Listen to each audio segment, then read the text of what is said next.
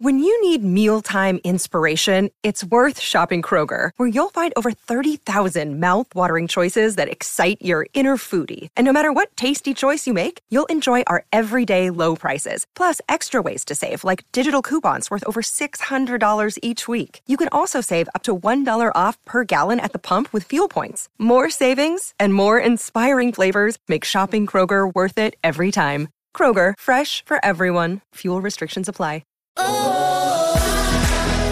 For Henley's new main view collection, all the luxuries and now seven star energy efficiency, and halal home loans and investments with Hijaz. Australia versus Pakistan on SEN Test Cricket. SEN Test Cricket post game show for Host Plus with Adam Collins and Bharat Sundaresan. Day two here at the G. The visitors 6 for 194 at the close after an inspired spell by Pat Cummins that leaves them 124 short of where Australia finished at 300. Do it again. Sorry, Pato. Okay. SEN Test Cricket for hosts plus Adam Collins, Bharat Sundaresan. Stumps day two here at the G. Australia have reduced Pakistan to 6 for 195 by the close of play. They were all out themselves. to 318 on the stroke of lunch, the extended first session where they lost six wickets, make that seven wickets, wasn't it? With Labuschagne top scoring with 63. But the whole day was defined ultimately by Pat Cummins, an extraordinary spell. The court Corton bowled to get rid of Shafiq when he was motoring on 62, knocking over Babar Azam with an absolute beauty. And now they're in a position to push home the advantage on day three. I want to say we're running out of superlatives for Pat Cummins, but we can't say that. We can't afford to say that because he's going to keep doing these things, and we have to find superlatives to describe what he does. Uh, and look where the match situation was. Pakistan one for 130. Looked like finally they were in a position from where they could put some pressure on Australia. And Shan Masood and Abdullah Shafiq were batting so smoothly, uh, without a worry in the world. And then he takes that catch, so reminiscent of the caught and bowled he took of Azhar Ali. We were there in Lahore to turn that test match around. And then the ball to Babar Azam. I mean, we've seen Pat Cummins produce so many balls that have gone into his highlight reel already. Just added one more to the mix. Uh, beat him on the outside edge, or got the outside edge last week. Here it was uh, through the gap, uh, beating this inside edge and hitting top of off. And the game changed completely, but that's mm. what Pat Cummins does. Yeah, that's right. I mean, after taking seven wickets, yeah, they lost Imam-ul-Haq on the stroke of tea which meant that they had to dig in a little bit. But they added 90 runs for that second wicket, and they were doing it at a pretty decent clip. Mm. We've seen the captain, Shan Masood, talk a big game about how they want to play more aggressive cricket. He had an able partner in Abdullah Shafiq in that mission. They then lose 5 for 46, and look, Ian Smith made the great point in our commentary. You can't just win an hour or a session or half a day against Australia in this part of the world. You've got to win full days of cricket to make maximum impact and exert maximum pressure. And that's where Pakistan just aren't at that stage of their development as yet? Look, we can sit here and rave about how well Pat Cummins bowled and uh, that Josh Hazlewood delivery to Shahid Shakil. Yeah. But we also cannot ignore the shot that Shan Masood played. You're right. Yeah. I mean, he's spoken about playing positive cricket. And, and, there was a period when they were scoring a nearly six and over after tea, and he was playing at, at attacking cricket. But then to play a zero percentage shot with one hour to go on a day where uh, you could have ensured that it was Pakistan's day to step out so early lose your shape and try to hit Nathan Lyon bowling over the wicket against the turn over mid wicket. I mean, the only thing you would have achieved was getting a leading edge or hitting it up in the air and getting caught, and that's what happened. Uh, and he said uh, he said before the match that he wanted to set the tone. He did it to an extent, but he also set the tone for that collapse that mm. was to follow. Yeah, great catch from Rizwan. Didn't get them going this morning. Pakistan, they had a couple of wickets by that point, but the snaffle from Rizwan, from Alex Carey, symbolised just how well they fielded after dropping a couple of catches yesterday. They started red hot. Uh, their bowlers all stepped up. They used the second new ball really nicely. So Labuschagne, top scoring was 63. Nobody had the chance to really go on with it. And as I say, they, they really did win the middle session as well in terms of making sure they had every opportunity to win the day, but that's not to be. So they come back tomorrow with so much pressure on Mohammad Rizwan. He doesn't really feel pressure or, or express feeling under the pump, but on 29 not out batting with the bowlers, it'll have to be him getting them somewhere near lunch to get this game somewhere near parity. He's already made an impact. Uh, he's got nearly 30 runs and he's attacked the Aussies. I mean, that shot he paid of Pat Cummins, a six, uh, very reminiscent of Virat Kohli against Haris Rauf on this very ground a year back in the T20 World Cup. Uh, and I've really liked what Amir Jamal has shown. He was very impressive with the ball, got rid of Steve Smith yesterday, got rid of a well set Marnus Labuschagne with a beauty earlier in the day, uh, and he's hung in there for 30 deliveries. And uh, you know, full credit to him. If he can just hang in there, and Hassan Ali is a fighter as well, and Rizwan scores quickly, uh, Pakistan could still get close to that Australian total, and then game on. All right, Baz, thanks for your company throughout the course of the day. Our post game show is for Host Plus. We'll be back with our coverage at 9 o'clock tomorrow. First ball, I believe, will be 10 o'clock. And when we restart again, Pakistan will be 6 for 194. Good night from the G. Afridi pushes off from the top of his mark. He's in and bowls to Head, who edges and he's caught at second slip. Pushed to the ball, it flew. Afridi stands and celebrates, both arms out. Afridi with a head of steam. He bowls to Labuschagne, who turns in into leg for his 50th run and more. Away past mid on. Beautifully timed off the blade. It touches the boundary for four. Bowls again. Marsh dances and does go straight.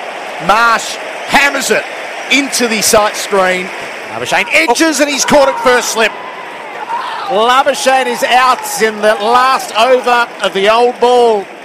Amir Jamal has struck. Looking for a better line than that. Bowls, Carey drives. He's edged it, and Rizwan's taken a very fine catch, leaping away to his right. Afridi from the southern end. Bowls here. Mitchell Marsh driving out through, well, through gully in the end. He was trying to place it through point, outside part of the blade. Four more for Marsh. Hamza Bowling to Marsh, who tries to drive expansively out to point. Great field position. He's gone. Point set two thirds of the way to the boundary. Hassan bowls. Cummins backed away to swing, Ooh. and he swung lustily down the ground over mid on for four. Pat Cummins stares at the blade. He'll be hoping for a nice red cherry. Pat Cummins has the strike. He's on 13. Jamal is bowling to him. Pitched up clipped up into the deep to deep backward square. It hangs for a long time and the catch is taken. They're catching them. Bouncer. Lyon goes after it. Down to fine leg. Caught. Great catch again. What is going on? Mir Hamza Second terrific outfield catch. Starc with the urgings of the crowd. Shafiq is on 47. He flashes beautifully at a ball through points, and it'll bring up the 50 in style. Cummins gets to the crease and bowls to complete the oh. over. Back to it. Caught and bowls. Wow. Brilliant from the captain. And he gets Abdullah Shafiq just when he was becoming a real nuisance for the Aussies. Caught and bowled for 62. Cummins bowls. Babar bowled. Cummins got right through him. The prize scalp is taken in spectacular style. Pat Cummins has imposed himself on Pakistan. Mitch Marsh is in operation from the worn ends, and Masood tucks him away to mid wicket and brings up his half century. There's the strike. And he's on the move. He sliced the ball up into the air, and Masood will be out. It's a terrific catch. Mitch Marsh had to sit under the high ball and stare right into the sun.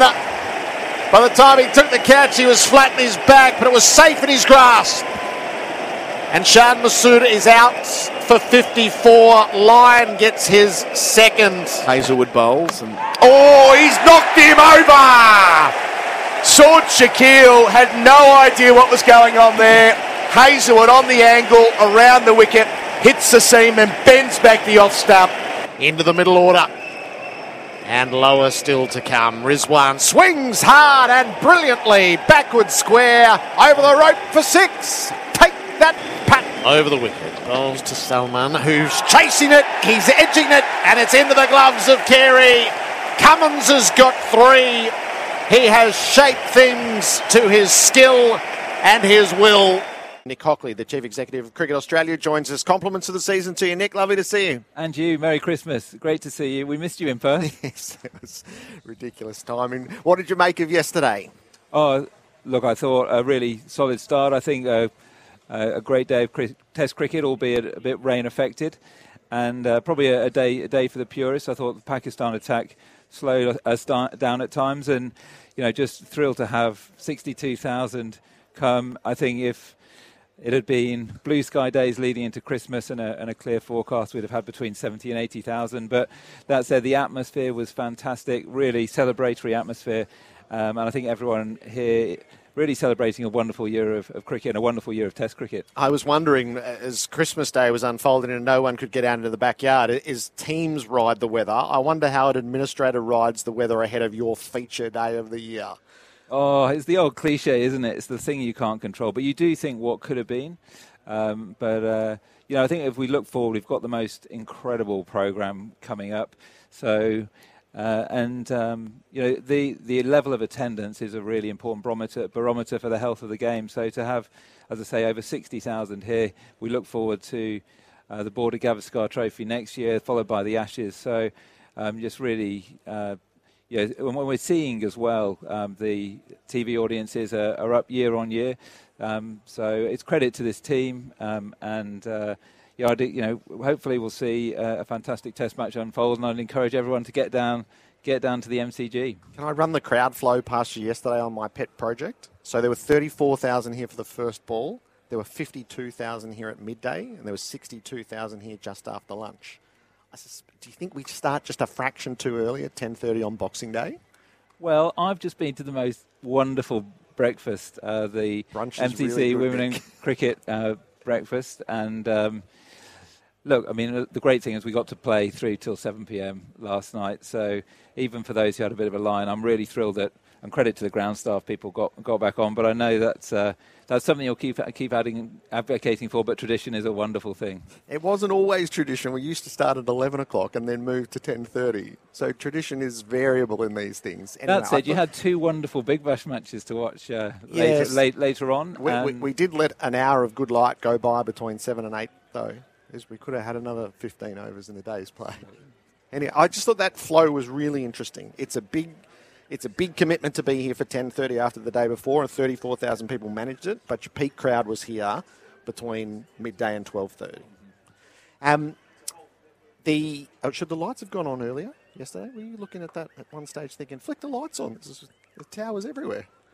Oh, look, um, I think the, the visibility was pretty pretty good uh, coming, on, coming on late. Um, and uh, the, the, you know, the main thing, I think, is some really atmospheric conditions coming out this morning. It's you know still a little bit muggy, so um, you know it, all, it all, all adds to the all adds to the contest. You were deeply involved with Usman Khawaja in the lead up to this test. Were you disappointed that the ICC knocked back what was a very artful compromise around the Dove? Look, I think the main thing is um, we were kind of and put a lot of time and effort and sat down. I sat down with Uzi face to face last Friday to work through and really understand what he was trying to achieve, what he was trying to, to say. Um, and I think I've said uh, through the week that you know, the ICC has rules. I think they're there for uh, good reason. So we have to respect that. Um, for me, uh, it was the process, um, you know, understanding really more about um, you know, what Uzi wants to say. And you know, I think what was clear is that it's uh, non-partisan, apolitical, non-religious, um, that he's a real passionate believer in, in human rights, and he'll he'll continue to advocate uh, over his own channels, and we fully support that. Did you, just for clarity, did, did you were you supportive of Usman's dove with the UN resolution? Was were you actively part of asking the the ICC to approve that? Yeah, so a precondition of the regulations is that the home board supports, and we provided that support. Is there any further manoeuvring to be done for Usman, or is he cornered now? Oh, look, I think the ICC have considered it on its merits, and that's uh, that's for them. I know, uh, speaking to Usman, he's now just firmly focused on the cricket. The nature of protesting is to then rail against what's put in front of you. What happens if Usman does put the sticker on his bat at some stage in a test match? Um, so, given that it's not permitted, there would, I believe, be sanctions. But again, that is for the ICC. Yeah. Is is Usman satisfied with the support that you've offered him personally and broadly? Um, I mean, I can't speak for Uzi, but certainly he said that's what he said. So he said so to, to me personally. Um, I mean, he absolutely has our uh, support as to the, the, the, whole squad, and um, I think he made some comments to that to that effect. So the main thing is there's been a really constructive dialogue. We're in very regular contact, um, and I think you know, Uzi's been respectful throughout. Is he right to point out that there are exceptions for other players and various other causes? I think it has um, shone a bit of a light on that, and um, you know, no doubt that'll be something we can talk about uh, at upcoming ICC meetings. Uh, as I said, I think the rules are there for good good reason. Uh, we respect the rules, and I think it, it is fair that they're consistently applied. It's been a bit happening in the BBL. Was the, the Tom Curran suspension of four matches warranted? Well, certainly the Integrity Commission sat twice, um, and uh, so absolutely yes. Uh, I've, respecting the umpires, match officials, and respect throughout the game uh, is absolutely core to cricket. And uh, I was pleased that Tom, in the end, showed a level of remorse. Um, you know, some would argue that could have come a bit a bit sooner, um, but um, yeah, I've got full confidence in our integrity processes. Uh, and uh, as such, think that, that the sanction was as absolutely appropriate. Um, that said, you know, um, he has said sorry, and we're looking forward to him coming back playing. Were you troubled by the image of a player uh, treating an umpire in such a manner? Oh, absolutely, and it's not just at the elite level; at every level of the game. Uh, you know, respect is, if you read the spirit of cricket, the laws of cricket, um, it's fundamental throughout, and uh, you know, I just encourage. You know, I think respect is, is critical to the to the fabric of the game. Yeah.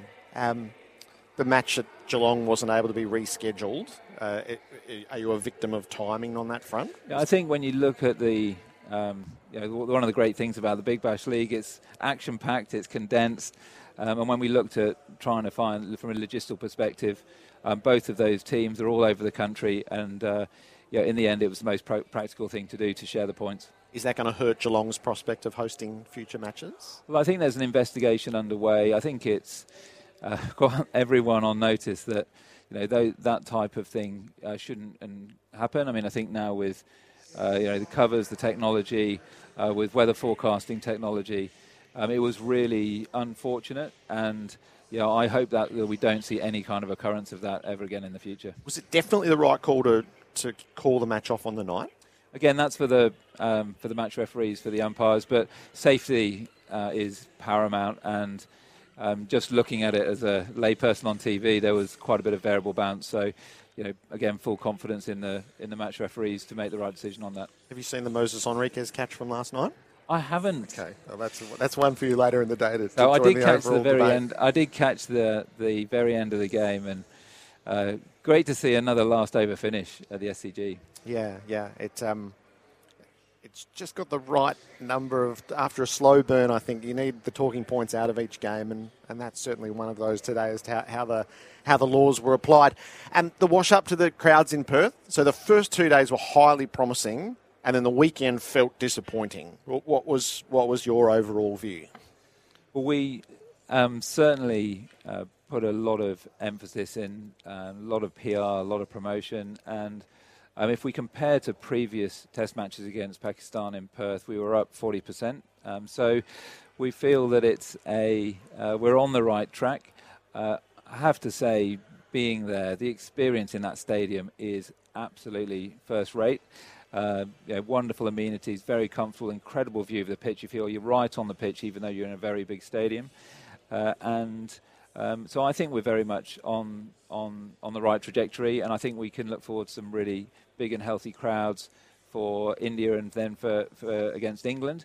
And um, I mean, there's no doubt in Perth they love that stadium. They love their cricket.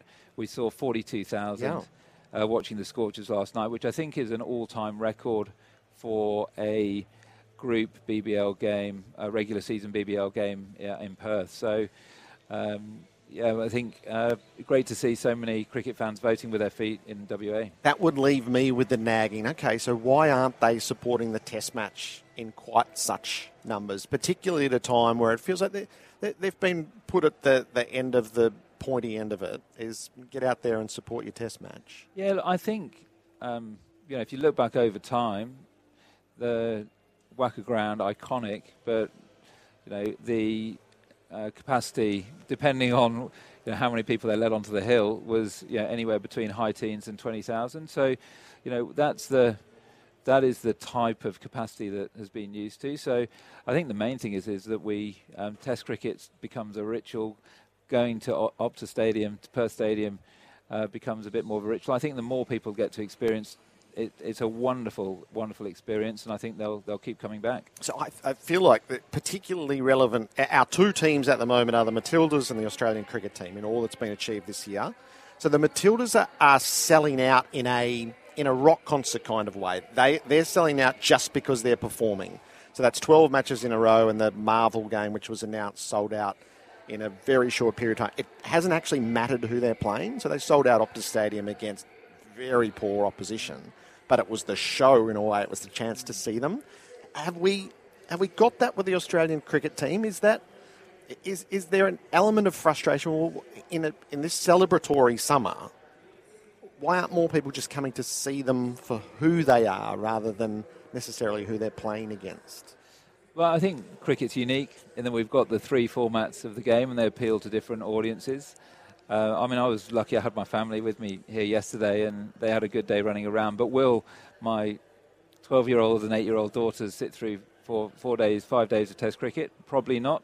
Um, will they come to every Big Bash they can, game they can go to? Yes, they will. So I think you need to look at things in aggregate uh, and uh, you know, that's where cricket is um, unique, fortunate, special, in that we've got something for everyone. So, um, you know, I think as for, for the for the Matildas and the Australian um, uh, women's cricket team, I mean, I think uh, I speak to colleagues across all sports. Yeah, we remember here in 2020 we had a full house. Uh, we've still got the highest attendance for a women's sporting event in, in, in Australia. Um, so I think that level of competitive, healthy competitiveness between us, and you've seen from the WBBL uh, this year, for the first time, we had a stadium series. So absolutely our ambition, whether that's for international cricket or Women's Big Bash League, is to fill major stadiums. Do you share uh, Alyssa Healy's desire for the women to play more test matches, which feels like it's been a disconnect between the administrators of cricket around the world and the teams themselves who would dearly love a bit more of it? Well, I've been a strong advocate for multi format series. I'm delighted now that we've got three in quick succession uh, with South Africa later in the season. So uh, we'll be playing a test match at the WACA ground. And then obviously the return Ashes next Australian summer. Um, so, uh, absolutely an advocate for playing more Test cricket. I feel that as part of a multi-format series, it gives great context to to that. Um, I um, it was great watching the Test match in India. Uh, real contest. Uh, you could see how it tested um, both sides. Uh, compelling, compelling viewing. Um, and you know, I think probably some of Alyssa's comments is that they you know, as they got into the match, they got more into every session, and there was probably thinking there was a bit of unfinished business. So I think it's 40 years um, since the last uh, Australia-India Test match. Um, us, Karen Rolton spoke this morning. Um, you know, an absolute great of the game. Never played a Test match in, in India. So um, we'll keep advocating for more Test cricket as part of multi-format, and then um, you know, maybe that's something in the future that we can think about a key marquee series going to going to three tests. Because as with the men's, I mean, I saw Mitch Starc's comments uh, recently. You know, I think Test match is the pinnacle. Nick, good to see you. Enjoy the rest of Melbourne, and we'll catch up again in Sydney. Fantastic. Thanks, Jared.